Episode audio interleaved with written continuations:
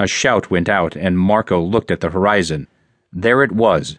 Just above the ocean was a twinkling light, contrasting against the pale blue western sky.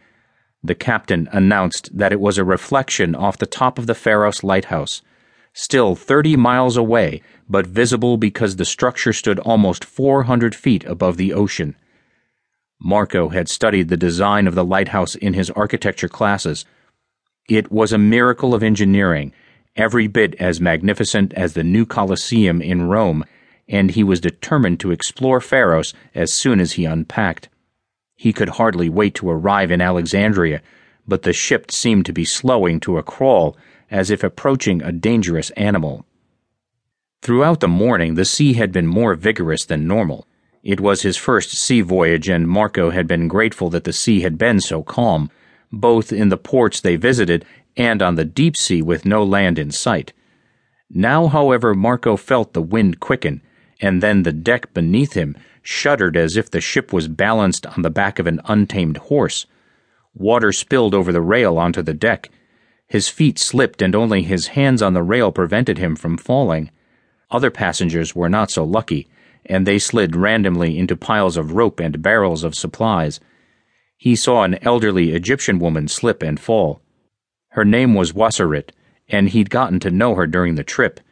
The tiny lady had told him once that her name meant mighty woman, and then flexed her bony biceps and said she did not feel so mighty these days. Marco gauged the tempo of the ship's rise and fall and then spider walked to where Wasserit lay. Kneeling down, he helped her sit up, slid an arm around her thin waist, and pulled her over to the rail. She smiled shakily at him, thanked him, and he suggested she stay at his side until they were safely at the dock. Two immense breakwaters curved out into the ocean, like arms reaching out to embrace the ship. The breakwater on the right ended at the towering lighthouse, while the left one stretched off as a base for the royal palace. He knew from his research that the bay laying between these two arms, the Grand Harbor, was over a mile wide. The bay was filled with dozens of ships of all sizes, and he could make out the tiny figures of people on the breakwaters and the far shoreline, and beyond the shore a jagged silhouette of buildings.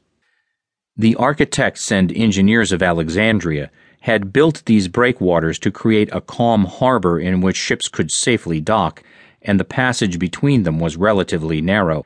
Once inside, the ship and its passengers would be out of harm's way but Marco could see the crew was having a very difficult time maneuvering the bucking ship into the opening without crashing against the rocks.